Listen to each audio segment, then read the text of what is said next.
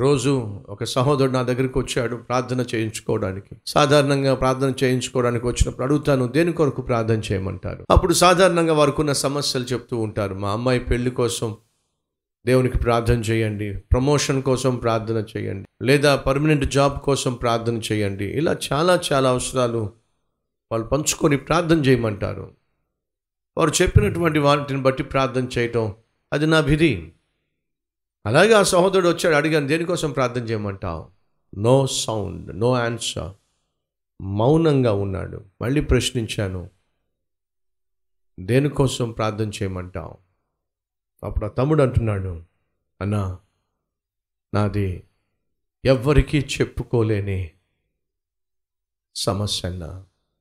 ఎవ్వరికీ చెప్పుకోలేని వ్యాధి అన్న నాది. ప్రార్థన చేయండి.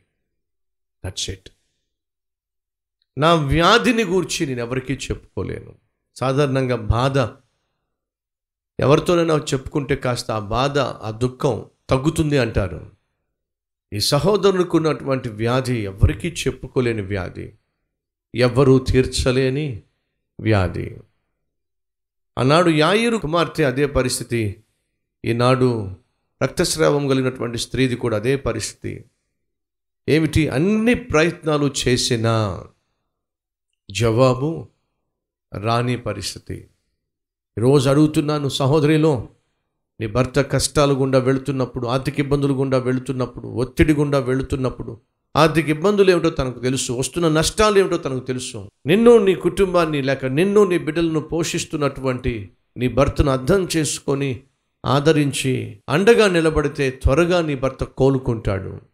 ఈ లోకమంతా నన్ను అపార్థం చేసుకుని నేను పట్టించుకోను కారణం ఏమిటంటే నన్ను అర్థం చేసుకునే భార్య నాకు ఉంది చాలు. ఆప్యాయతను పంచేటటువంటి భార్య నాకు ఉంది చాలు అని చెప్పగలిగితే ఎంత బాగుంటుంది. కానీ అదేమిటో కొంతమంది స్త్రీలు భర్త అన్ని సమకూర్చి పెట్టినట్లయితే కాపురం చేస్తానంటారు.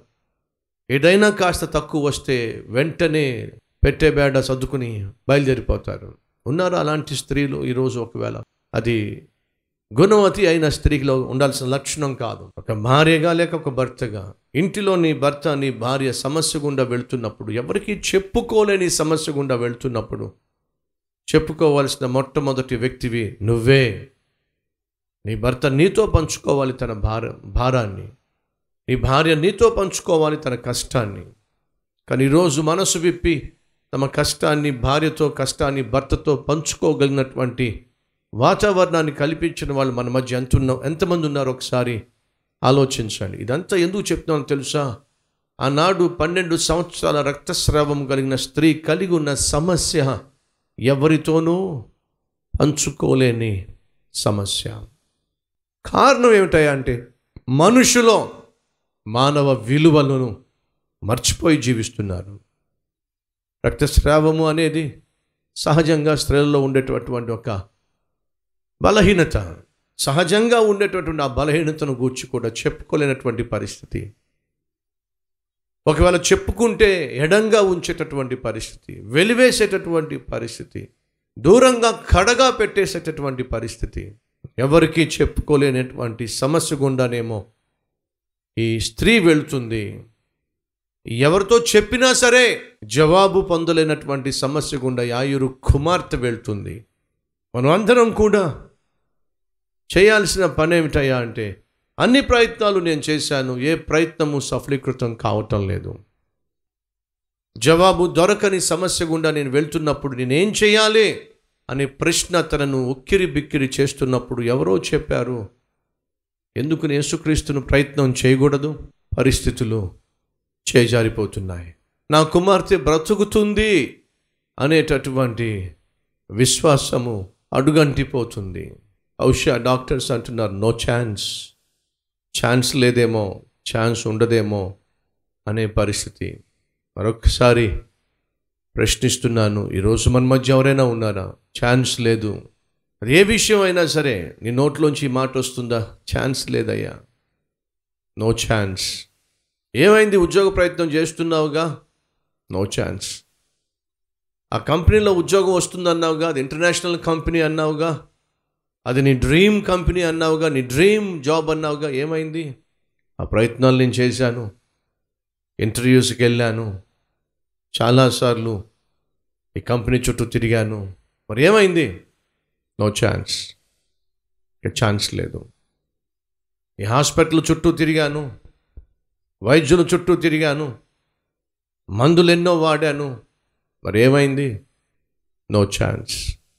ఈరోజు మన మధ్య ఎవరైనా నో ఛాన్స్ అనే పరిస్థితి గుండా వెళ్తున్నారా? అయితే వినండి యాయూరు తన జీవితంలో ఎన్నో ప్రయత్నాలు చేసి చేసి తన కుమార్తెను కాపాడుకోవాలని శతవిధాల ప్రయత్నం చేసి ఆఖరికి ఏ స్థితికి వచ్చాడో తెలుసా? తన కుమార్తెను చూసుకుంటున్నప్పుడు నో ఛాన్స్. నా కుమార్తె బ్రతికే ఛాన్స్ లేదు. అనే స్థితికి వచ్చినప్పుడు ఎవరో చెప్పుంటారు ఒక్కసారి ఏసయ్యకు ఛాన్స్ ఇచ్చి చూడు.